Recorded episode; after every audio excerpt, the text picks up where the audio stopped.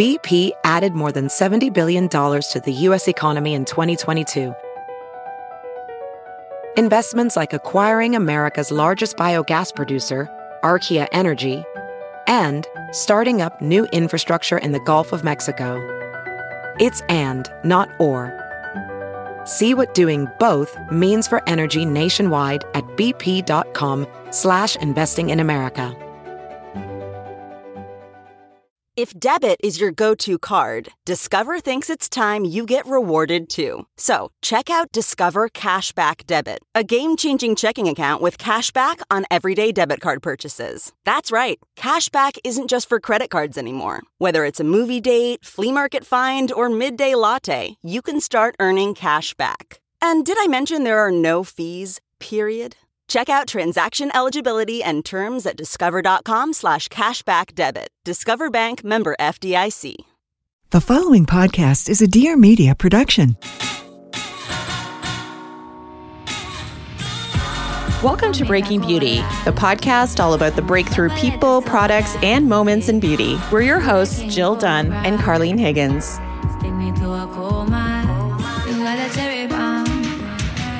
Welcome back to Breaking Beauty Podcast, friends. I'm your co host, Carlene Higgins. Hey, Carlene, and I'm your co host, Jill Dunn. And is it just me, or why do I feel like after the year 2020, my under eye bags need their own passport at this point? like, am I alone? I'm sure Uh, I some of don't- our listeners can relate. I don't think so. You know, lack of sleep, wearing a mask. I think there's more attention than ever on people wanting their eye area to look fresh right now. Well, that brings us to today's topic. Um, you might have caught it, but in last week's episode, in episode 144, we chatted with a board certified dermatologist, Dr. Mamina Turegano, all about non invasive ways to treat dark circles, under eye bags, and puffiness. And go back and listen to that if you haven't had a chance yet. But really, that was just one part of this conversation that we wanted to have, right, Carlene? That's right. This week, we're continuing our exploration about all of the options to find out where do eye creams and derm treatments stop and plastic surgery begins. For myself, as someone who's had hooded eyelids all of my life with some asymmetry, I personally have always wondered like, what's the tipping point where you might choose to go under the knife? And what's just plain unrealistic to expect out of an eye cream? You know what I mean? Absolutely. And that's why today we're chatting with Dr. Lara Devgan, and she's definitely the right person to ask. She is booked and she is busy. Dr. Devgan is a leading board certified cosmetic and reconstructive surgeon based in Manhattan. She also has her own skincare line. She has a podcast called Beauty Bosses, and she's a mom of six. Holy, I don't know how she gets it done. Dr. Devgan is also blown up on Instagram as well. She has nearly 400,000 followers, and Vogue Singapore recently dubbed her one of the top seven medical influencers to follow right now. And I think that's because her feed really allows you to take a peek behind those procedures you might be curious about. And I'm so here for the before and the afters. They are incredible. Oh, you know, I'm always DMing you. I'm just like, is this real? This person looks 10 years younger, like life changing. But not only is she a fantastic surgeon, she's just so good at explaining things in a way that you'll understand. I she honestly blew my socks off in this in this interview. I took so much away. I understand so much more. You guys are going to love her. So, in today's episode, we're going to cover some of those same eye concerns that we covered in last week's episode, this time from a cosmetic surgeon's perspective. So, she's going to walk us through what to expect when it comes to costs, downtime, who's the best candidate, along with some popular procedures she's saying that you really might want to think twice about. That's right. But first, we're going to go deep on the famous fox eye trend seen on a certain group of Hollywood models. And we'll chat about judginess when it comes to plastic surgery, too. Here she is, Dr. Lara Devgan.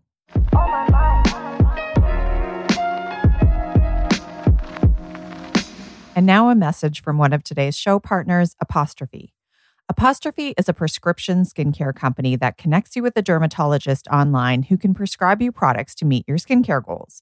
For me, that means fading out the sun blotch I've developed on my left cheek and fading some of the multiple lines forming around my eyes now that I'm in my early 40s. So, let me tell you about my experience on their site. I filled out the online questionnaire going through my skin concerns and medical history. It was really quick. I uploaded a few makeup free selfies, and within 24 hours, I was sent a customized treatment plan from a board certified dermatologist, which means I trust what they have to say. I was prescribed a 0.18% tretinoin, custom blended with niacinamide.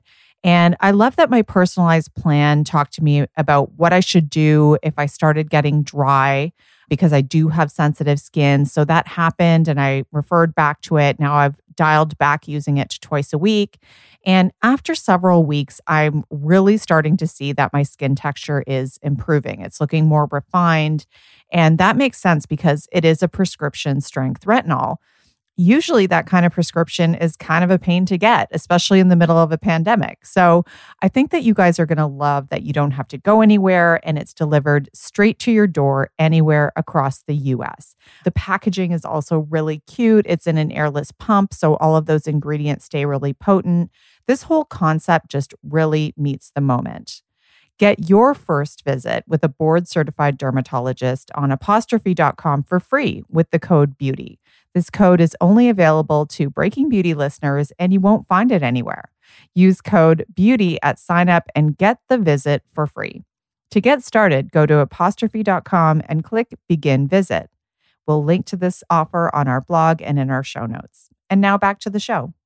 So, we wanted to talk to you about taking that next step, like where those dermatological treatments end and where your procedures begin. So, maybe you could tell us what is the tipping point between fillers and lasers and going under the knife when it comes to eye concerns? I think what we've figured out really well in medical aesthetics and plastic surgery is how to soften hollowing and how to smooth wrinkles. Mm-hmm. So, tear trough augmentation, Botox, eye creams, all of that stuff, lasers can be in the first category. But once you start to have two stigmata of aging around the eyes, and those are puffiness or herniation of the fat pads and excess skin, once those two concerns pop up, then you really graduate into more of a surgical category. Okay, that's helpful. Makes sense. And typically, what age do you think that you start seeing people come in with that double whammy?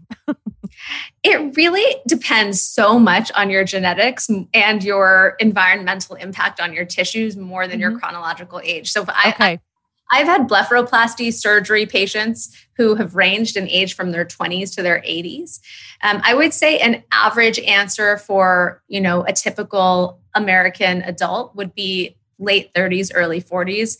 The eye skin is the thinnest on the body. And so the periorbital tissue is going to start to reveal your age a little bit faster than the other parts of your body. And that's a plastic surgeon's party trick where you can guess somebody's age by looking at the tissues around their eyes. and okay. um, I'm so curious this year because, you know, everybody's been wearing masks. And I had an email land in my inbox and it was talking about how there's been an uptick in above the mask procedures this year because of that. And I was like, is this hype or is this real? Have you been seeing that? I think it's real. I have seen this in my own practice. So I'm a board certified plastic surgeon. So I do everything I face, breast, body, all types of concerns. But I've seen a specific and marked uptick in two areas post COVID. And those are procedures above the mask. So, everything from temporal brow lift, eyelid surgery, suture suspension, thread lifting for brow shaping, and injectables around the eyes. But I've also seen an uptick in procedures that can be covered by the mask. So, that's also interesting stuff like neck lift and lip lift. Mm-hmm. Mm, right. Okay. So, what's the number one eye concern or eye look that are people are after when they come to see you? I think the answer to that question is not necessarily what you would expect. The number one thing that I'm hearing from my patients is that they want to look the same but better. So mm-hmm. it's less about chasing a trend like the cat eye look that's going around in some circles, and it's more about maintaining the feeling of facial identity, but cleaning up the tissue and skin and wrinkles and things like that around the eye area. And I think the eyes are a really unique feature relative to other features of the face because so much of what we perceive as someone's identity is buried in the tissues of the eyes and the eye area. So it's a really delicate area where even one millimeter of difference can make a significant impact. Mm. And you know, you alluded to that cat eye trend. I think you're Yeah. probably talking about the fox eye Yes. look that Bella Yeah. Hadid has and Kendall Jenner. What do you make about this kind of trend when it comes to cosmetic surgery or these types of procedures? I get a little concerned about this like one look suits all and I'm curious what what your take is. I totally agree with you. And I think that trends are best suited for things that are easily changeable. And that's Mhm. stuff like, you know, makeup and clothing and things that you can take on and off. I think, of course, the zeitgeist will dictate what type of looks are in favor for a given decade or Mhm. century.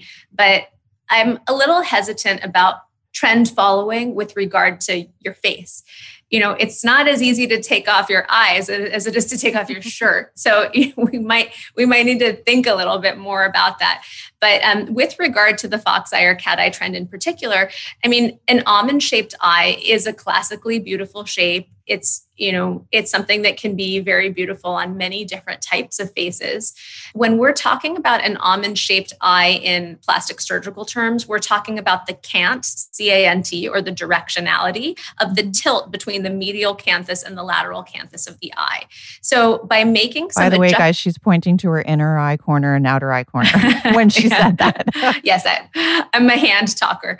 Um, so we're basically thinking about the slope that the eye is on Right. and how angled that can be by adjusting the position of the lateral canthus, which, you know, I'm pointing to the corner of my eye right now. That's something that you can adjust. So that can be done surgically with um, a canthopexy, which is part of an eyelid surgery, or it can be done non surgically with suture suspension lifting, which is kind of the modern generation of thread lifting. Mhm. So a lot of the starlets that you're seeing, you know, I can't talk about anyone in particular because some of them I take care of as patients, but suture suspension lifting is a technique that can be used to change the shape and directionality of the tilt of the eye. Mhm. Great. And those thread lifts, like they've gotten a bad rap in the past, but they definitely have seemed to have made a comeback.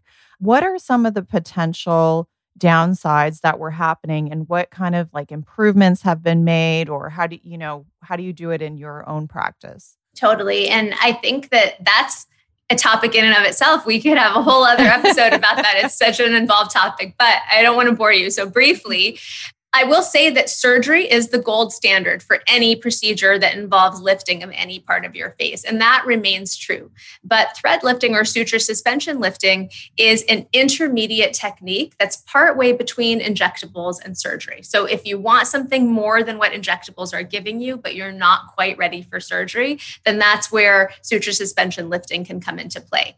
Now, the old school thread lifts were very super problematic. And the reason for that was they were very weak. So the way those threads were fashioned was by Mhm. taking a surgical suture and carving out um, little indentations in it to create rasps in the suture. And that resulted in a very weak stitch. So those had to be placed superficially because they were so weak. And that then caused a bunch of complications like extrusion or poking out through the skin, or asymmetry or rippling, contour abnormalities.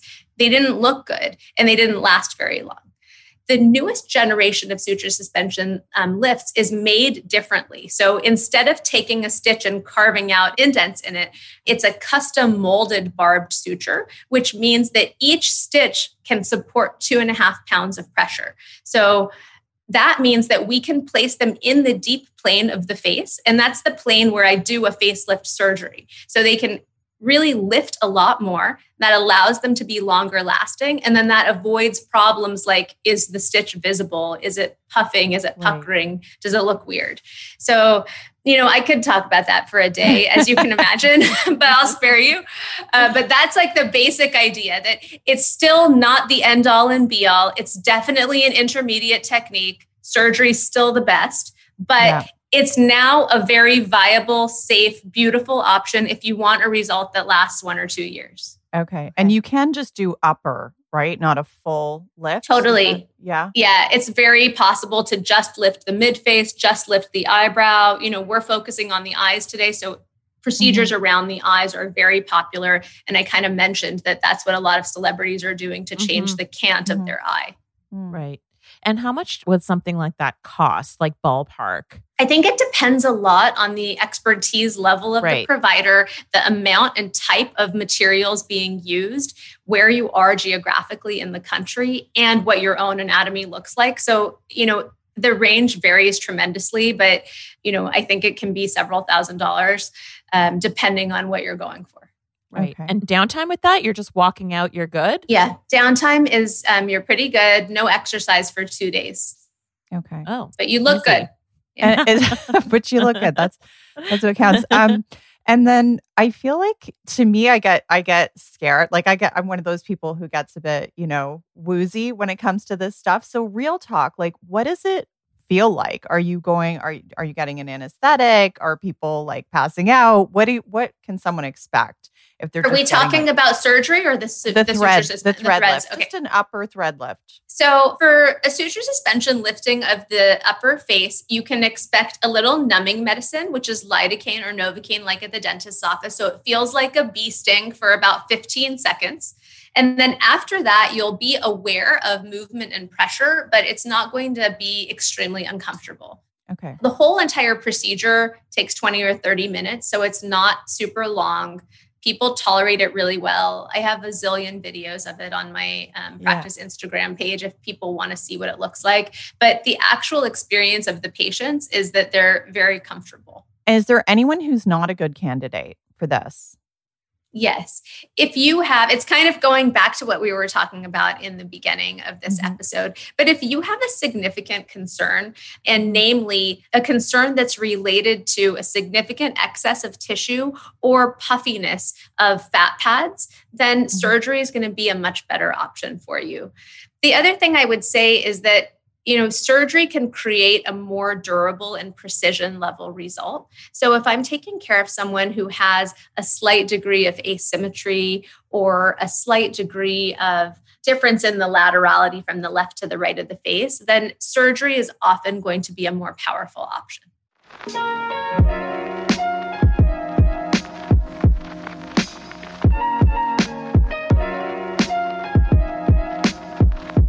We're talking all about eyes in today's episode. And I personally still think the number one thing you can do to look as fresh as possible when you wake up is to get a solid straight hours of shut eye. And that's why I'm excited to tell you about this week's show partner, Boll & Branch, who can help you get your best beauty sleep yet. So, Boll & Branch make the softest and the most comfy sheets because they're made from certified organic cotton. I personally tried out this signature hemmed sheet set, and what impressed me is yes, as soon as you unbox them, they're really soft, but they seem to get softer and softer with each and every wash, which I think speaks a lot to their quality. And I love that they're thinking responsibly as a company, everything from fair wages and sustainability to farming. They use third party verification to ensure their raw materials meet the international standards for organic farming. And that means 100% certified fair trade linens. And because Boll and Branch sells directly to consumers, we get to pay fair prices with sheets starting at just $160. And they're meant to be comparable to sheet sets that are $1,000. Plus, they offer a 30 night risk free trial with free shipping and returns in the USA. And here's the best part they have a special offer just for our Breaking Beauty fam. Right now, you can get $50 off any sheet set at bollandbranch.com with promo code BEAUTY. That's spelled B O L L and branch.com, promo code BEAUTY for $50 off. One more time, that's bollandbranch.com and use our promo code BEAUTY for $50 off. Restrictions may apply. See bollandbranch.com for details. We'll link to that offer in our show notes and on our blog. Now back to the show.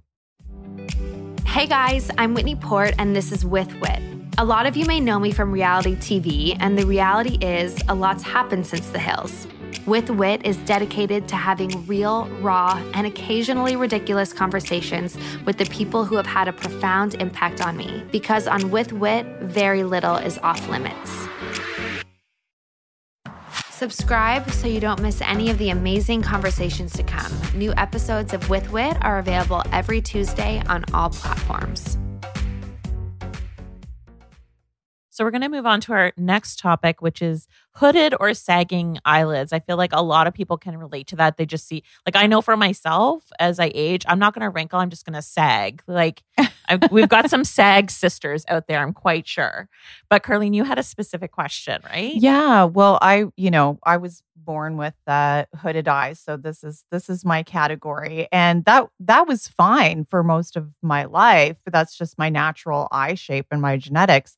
But as I age and now that I'm in my 40s, you know, I can start to look naturally sad or, you know, naturally tired, which isn't so great. So, what's the go to for this? Is it still, I'm going to butcher this name, but is it still blepharoplasty or is that the go to or? Yeah, and you said yeah. it perfectly. Oh, yes. So, you know, hooding of the eyelids is one of the most common concerns. And I would say that's the number one concern across the population when it comes to aging in the periorbital area. And when you develop a little bit of hooding or excess skin in the upper lids, it can be annoying because it impinges on your eyelash margin. So it messes up your makeup. It can mm-hmm. also make you feel heavy, like you're struggling to keep your eyes open. And I think what you were alluding to, third of all, it can make you feel like you look sad or tired when you actually feel happy and alert. And so, mm-hmm you know, what I do as a plastic surgeon is not just about beauty, it's really also about confidence and making sure that your outer exterior appearance matches how you feel on the inside. So, for this area, there's not a good non surgical alternative. And blepharoplasty or upper eyelid surgery is the go to gold standard. And mm-hmm. in this surgery, it's a short surgical procedure. It takes about 30 minutes. We make a tiny hidden incision on the naturally occurring upper lid crease and um, remove a little sliver or crescent of tissue. In someone who has asymmetry, we may remove a different amount on each side.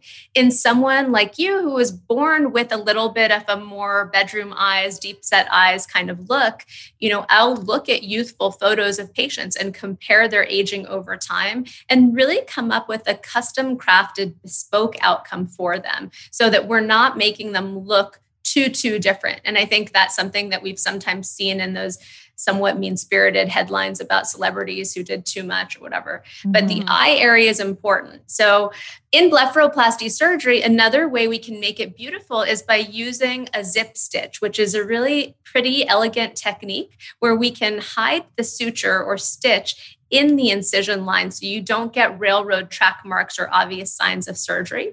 And then those stitches come out after a week Patients look restaurant ready at two weeks and ready for anything at three to four weeks. Not that anyone's going to a restaurant anymore, but you know, like whatever the modern equivalent of that is. You're Zoom ready by one or two weeks and ready for anything at three or four weeks. Yeah. That's so interesting. And when would you choose, if you do have a bit of that hooding or sagging, in your opinion, when would you choose like a brow lift versus an eye lift? Is it two totally different things? Because I know a lot of people with like Botox, for instance, you put it like above your brows to give you that lift. So eh, what's what's such a good question? Oh my god, this is like we're like in in my happy zone talking about this. I like love this stuff. It's so esoteric, and sometimes I have these moments where I'm like, do I spend my life talking about one millimeter in eyebrow position?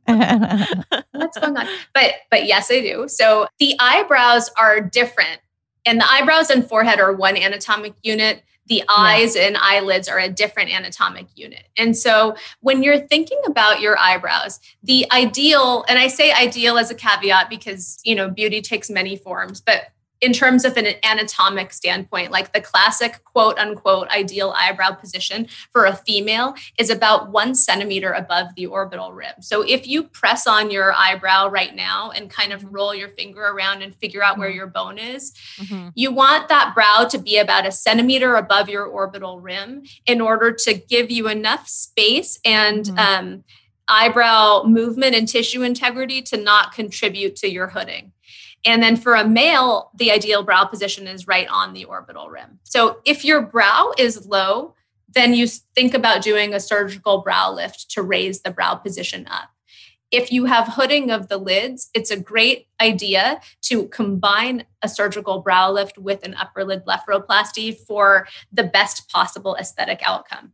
Now, mm-hmm. I will say that a lot, a lot of people feel good about the idea of a brow lift and bad about the idea of eyelid surgery. And a lot of patients will ask me, okay, can't you just lift my brow up? I know I have hooding, but just when I go like this in the mirror and pull yeah. up, it looks good. So just make it stay like that. It doesn't work like that. You know, you probably remember in the 80s and 90s, like when I was growing up, I remember seeing all of these surprised, shiny faced people. Um, so all the lady, all the Park Avenue ladies who had the really high eyebrows and very surprised eyes, oh you know, God, that's yes. an example of an old school approach where there was an over reliance on mm-hmm. lifting mm-hmm. the brow instead right. of treating each feature individually. So I think it can look very dysmorphic and unnatural to do that. Okay. Right. That's Good a great answer. And the blepharoplasty, I know you can't give specifics, but are we talking maybe like $10,000 and up? Yeah, I mean, I think definitely in that range for a board certified plastic surgeon. Right. And I think that's definitely the the correct category of person to see for this type of operation. Right. Okay. okay. So we're going to talk now about under eye bags. And I personally think this is like the most pesky thing. Like I have a couple girlfriends right now and they're like, oh my God, I look like I haven't slept at all in 2020. Like I feel so bad for them because it's so hard. You can't just conceal it away, you know? So what can be done for under eye bags? And, you know, there's oftentimes it comes with that puffiness too. So what's your go-to? Okay, so I think about the under eye area as a ladder, and you want to be on the lowest rung possible to be happy. And, you know, if you're beginning to see a little bit of concern in the under eye area, you can definitely start with a strong peptide eye cream. Mm-hmm. Peptides mm-hmm. are very nourishing for the tissues in the periorbita, and that's kind of like if you think of your skin as a fabric, that's kind of like increasing the thread count of the fabric. Where an eye cream is not going to solve all your problems, but it can give you more turgor of your tissues. So start mm-hmm. there.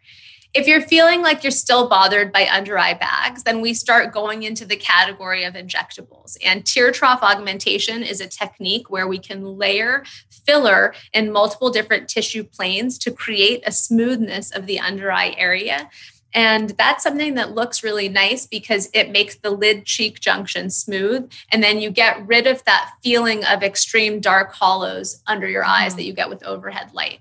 Botox can also be in this category for smoothing some of the wrinkles and helping with under eye bags. After that, you move on to the next rung of the ladder, which is resurfacing stuff, and that's lasers. And that's more of a combination of improving the thread count of the tissue, but also, you know, quote unquote thread count, but, but mm-hmm. also improving the textural issues. Mm-hmm. And then finally, the best answer for puffiness or bags under the eyes is lower eyelid blepharoplasty surgery. And this is confusing for people because in doctor world, you don't just have eyelids like where you put eyeshadow on. The bottom of your eyes, underneath your eyes, is also called your eyelid. So I know it seems like we just talked about blepharoplasty, but it's a different operation underneath the eye. So with that surgery, I'll actually make a tiny hidden incision inside the pink part of the eye and remove the puffy fat pockets that are causing bags. And then we can also make another incision hidden underneath the eyelash margin to take away extra skin and make it smooth. And then, mm. third of all, we can do something called autologous fat grafting, where we borrow some fat from your lower abdomen or inner thighs or any place that has a little extra fat and sterilely prepare it and then smooth it in the under eye area as part of your surgery. And that's kind of like spreading melted butter on a bagel. So it goes in every nook and cranny and it gives you a nice, smooth, soft appearance. Wow. Amazing. And is that also like a half an hour to do? so yeah, all that in 30 minutes. No, and that's about lower eyelid blepharoplasty is about 40 to 45 minutes. Oh my God, okay. still so I'm glad I'm sitting down. I don't know if anyone out there listening is also queasy, but as soon as you said pink part of the eye, I almost I was like, okay, whew, I'm getting ready.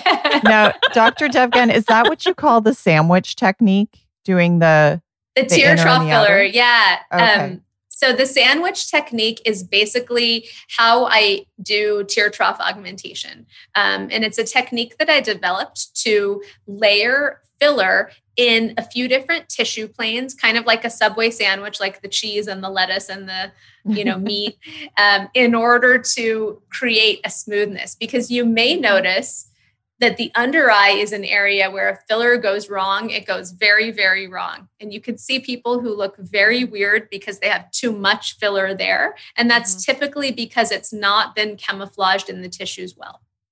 Oh, interesting.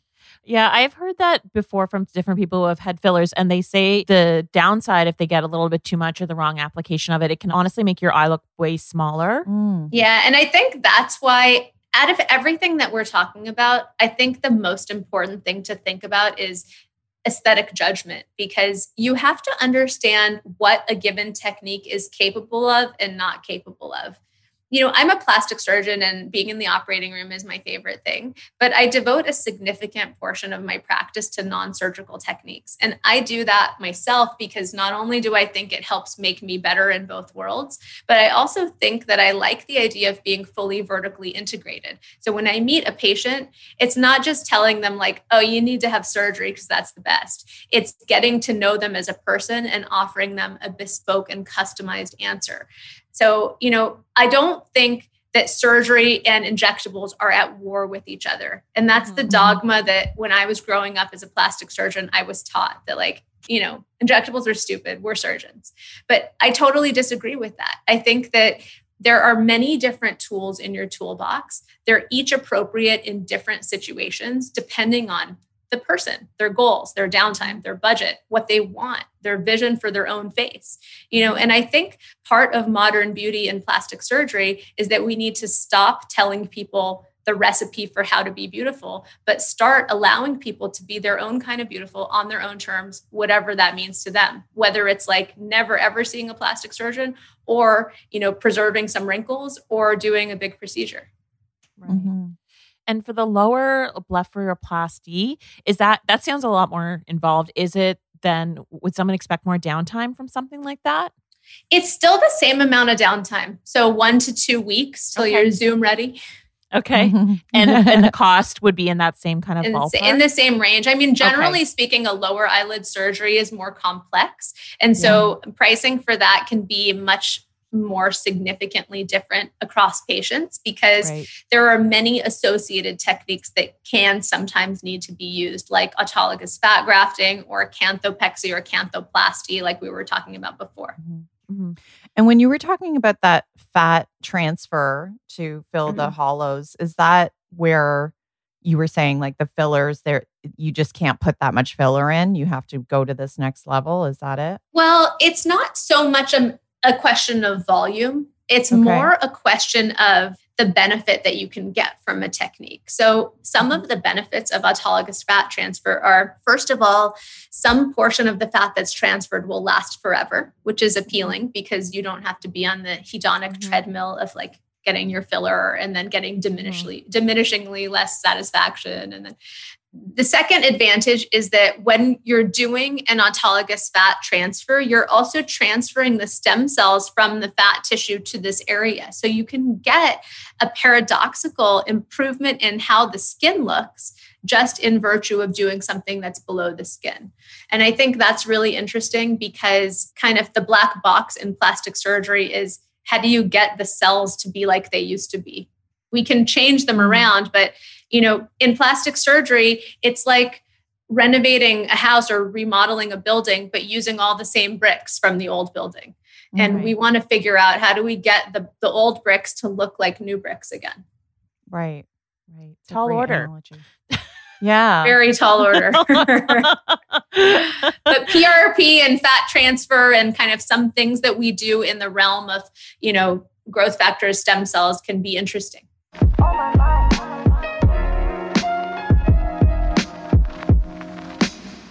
And now a pause to hat tip one of today's show partners, Sakara. I swear November has just flown by, yet here we are, and I want to wish all of our American listeners a very happy Thanksgiving this season.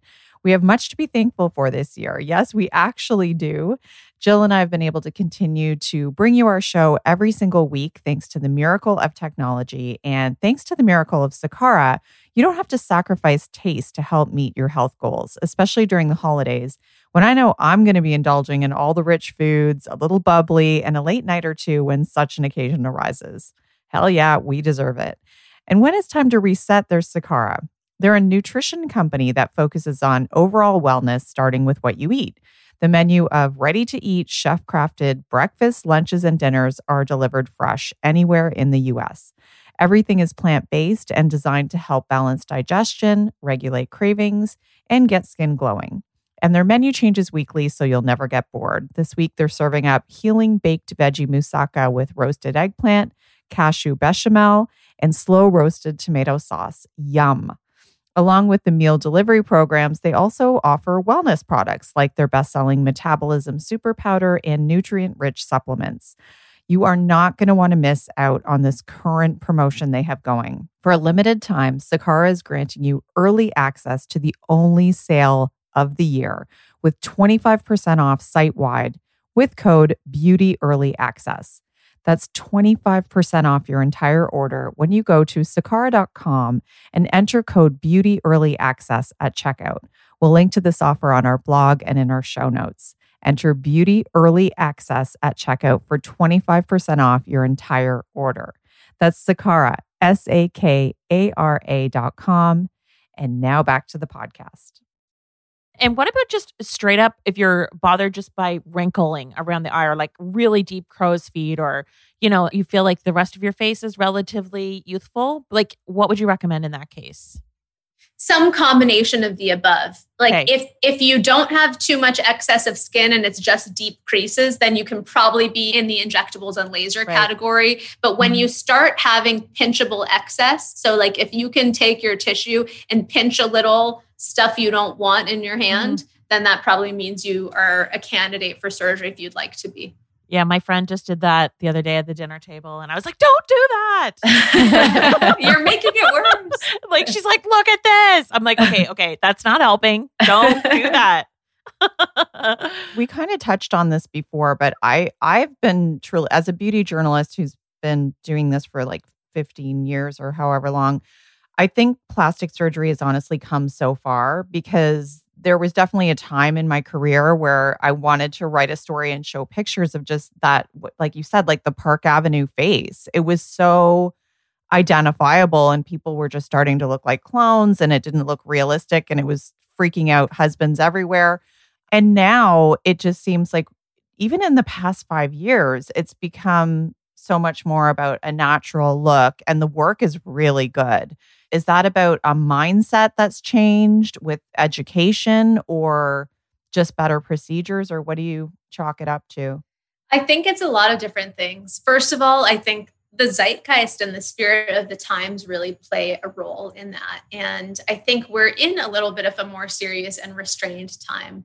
You know, Mhm. COVID 19 has rocked our worlds. And even before that, people were becoming a little bit more aware of problems happening in society. And I think that makes people feel a little bit more restrained in terms of you know maybe we don't need super exaggerated features um, Mhm. second i think that in plastic surgery as a field there's been a ton of maturation you know think of the first cell phone you had 20 years ago. It looks nothing like your you know brand new iphone in your hand right now. And that same level of technological development has occurred in my field also. So mm-hmm. with minimally invasive techniques, injectables, and also with refinements and nuances in surgery. You know, when I was mm-hmm. in training, a breast augmentation surgery could routinely take five hours, and that was considered normal by some of the top people, top plastic surgeons in New York City. And in my practice now, a breast augmentation, like a beautiful, perfect, seamless operation, will take 30 minutes. And Wow. just you know editing that down it's almost like how human beings broke the four minute mile record and we didn't think that was something that was possible but it, if you think that it's possible then things can happen and then i think third of all there was an emphasis and there's always an emphasis when something comes onto the market um, there's an emphasis in figuring out how much can we do with this Mhm. instead of how beautiful can we make this. So with Botox, it was like, how smooth like a lake can we make your forehead? It was not like, how do we use this in a restrained manner to give you natural movement, but without obvious wrinkles? And that's more the conversation that we're having today. So it's multifactorial. And then honestly, I think that multiculturalism and the rise of the internet and social media have also allowed us to see many different kinds of people and be exposed to many more types of beauty you know, when I was growing up in LA in the 80s and 90s, I, think every single magazine I saw was the cover of like a classic Hitchcock blonde. And that was literally all I saw. And now, for the first time in my lifetime, you know, you can be 50 years old, you can be from any country, you can have any kind of skin color, you can have any kind of body type, and you can still be considered beautiful. And so, being aware that you know the world looks like a lot of different things has also normalized our ability to say that we want to look natural and we want to look like something that can occur in nature Mm-hmm. And I also just think like social media in general, like the peek behind the procedures, you have like almost 400,000 followers on Instagram and you can see like like you said your before and afters which would normally be a barrier before, right? Like you would have to make an appointment, go into your office, get the book, look at all the things. And now it's like if I'm curious, I'll just look at your work, I'll look at a surgeon in LA's work. I'll, it's all out there to see totally. and you can get a gist of like what it would be like. I think that's so important and I think that um, you know, when I was starting my practice in 2013 in New York City, one of my mentors asked me, like, so what's your thing gonna be? Like, how are you gonna start your like what what what's your what's your hook? What's your gimmick? And I was like, I'm not gonna have a gimmick. I'm just gonna do a meticulous job with one person at a time, like totally meticulous. And then, you know, putting your work into the world allows people to see what you do. And the internet is just a magnifying glass. So Instagram, yeah, 400,000 followers is a lot or whatever the number is, but it's just a magnifier of who you are in real life, just like that times 400,000 or whatever. And so it, it allows people to see the stuff that used to be taboo and that used to be hidden in these like hushed hallways and curtains in your doctor's exam room. Now you can not only see what celebrities are doing, but you can see what your friends are doing. There's much less stigma associated with plastic surgery, so people feel comfortable sharing stuff. And I think there's almost an empowerment to it where people are sometimes feeling like, you know, you can't tell me what the beauty standard is and then police how to get to that beauty standard. Like, leave me alone, and this is what I'm doing. And if I want to get Botox, it doesn't mean that I'm not smart. Mm-hmm. And so you know people are thinking about things differently. Are there any popular eye procedures out there that you think people should be cautious of? Yes i have heard of several trends that i think are not a good idea one of them is the injection of PRP with a syringe under the eye. So, PRP is a great product, and I love PRP in the form of infusion microneedling. But I think there's no data to support the use of PRP as an injection. And there have been cases of really bad things happening, including blindness and tissue necrosis, when people are injecting that. Mm. Number two, I've been reading about, especially in the UK and in London. Um, I haven't heard about it in the United States, but I've been reading about pigment tattooing in the under eye area. And I've seen some patients who've had it done. And the idea is that you tattoo basically a beige color, skin color type of, you know, pigment where circles are dark in order to blend them. And all the examples that I've seen in real life don't look very good. Um, and I mm-hmm. think that when you're doing something as permanent as a tattoo on your face, you should really think twice and make sure that that's something you definitely want. And then I think the third thing is a little bit more broad, which is that weirdly, interestingly, there are very few rules and regulations in this field globally. And let me just emphasize to whoever is listening that because there are so few rules, there are a lot of people doing a lot of things that maybe they shouldn't be doing. And the tissues around the eyes, in particular, are some of the most delicate and anatomically complex on the body. And I personally feel comforted by having the three dimensional anatomic knowledge of seeing them in the operating room and then also in the procedure room. But you know procedures around the eyes if they go wrong can have devastating consequences. Not only tissue necrosis or permanent disfigurement but also there are many instances of permanent blindness. And those are typically in the hands of people who are not properly trained who are technically legally allowed to do something but maybe they don't have the chops or the anatomic expertise. You know i i would never dream of like trying to do somebody's makeup or like fashion styling because even though I like those things, I don't have enough expertise mm-hmm. to put myself into those categories. And I feel the same way about plastic surgery. It's it's a field that I've trained for 20 years to be able to do and it's crazy to me that there are people who have a training program of, you know, a half a day and then they're doing the same thing. Wow. Yeah.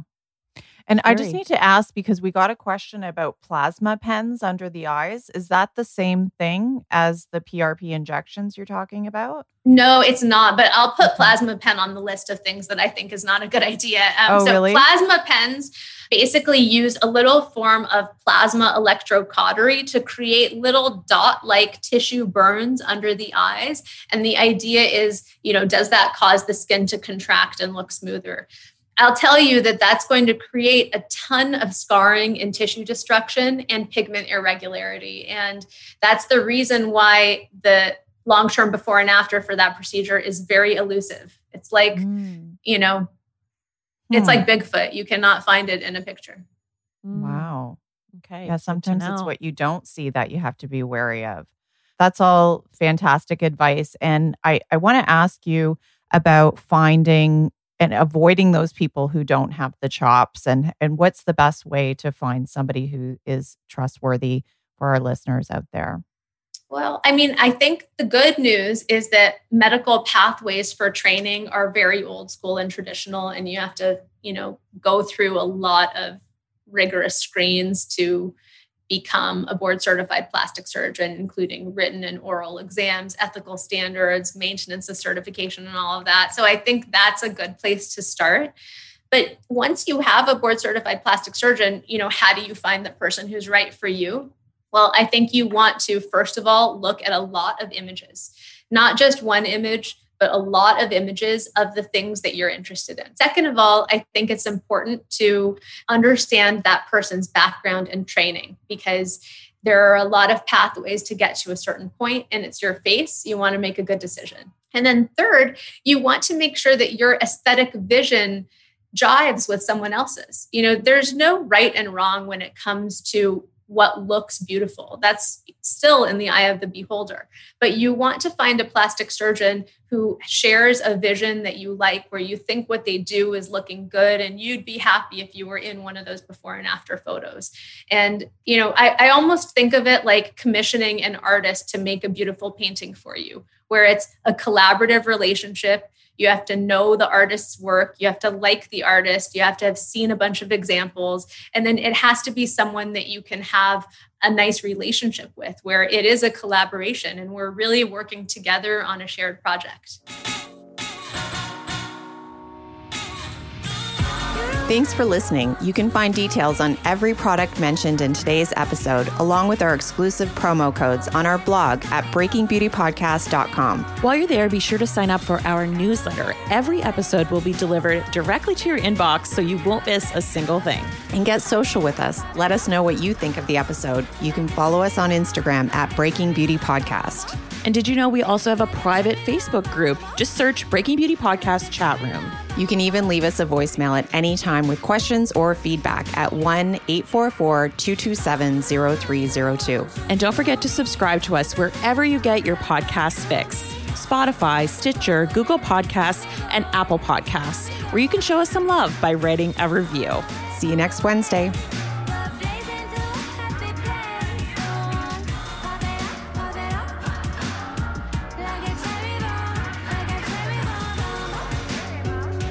that cherry bomb. You got that cherry.